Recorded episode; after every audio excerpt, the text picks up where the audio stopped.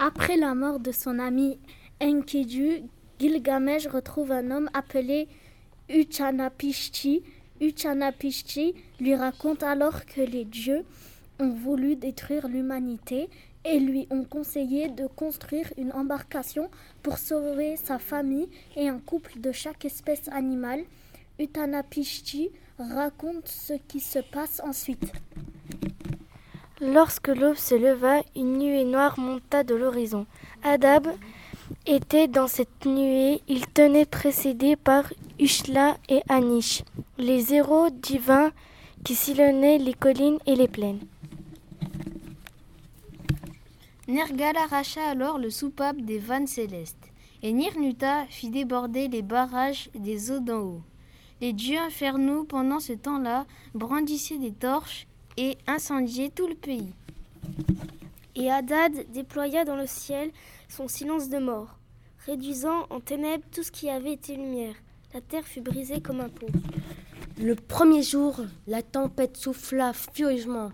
La malédiction des dieux frappa les hommes. Comme la guerre, on ne voyait plus personne au milieu de ces trompes d'eau. Les dieux étaient épouvantés par le déluge. Ils s'enfuirent en grimpant jusqu'au plus haut du ciel, ou bien ils restèrent accroupis sur le sol, pelletonnés comme des chiens. La, la grande déesse mère Bellichili à la belle voix criait comme une femme qui accouche et se lamentait car elle avait participé à la création des hommes avec le dieu Ea. Comment dans cette assemblée des dieux ai-je pu décider un tel anéantissement des humains? Je n'aurais donc mis les hommes au monde que pour remplir la mer comme de vulgaires petits poissons.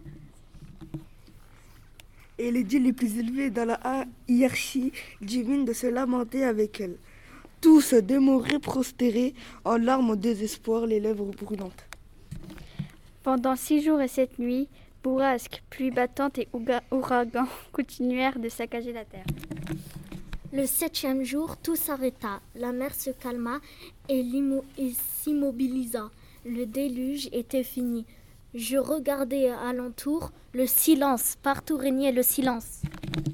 Tous les hommes étaient redevenus de l'argile et la plaine liquide ressemblait à la terrasse plate d'un toit. Gilgamesh, tablette 11, adapté par Monsieur Lafond d'après la traduction de J. B. Botero.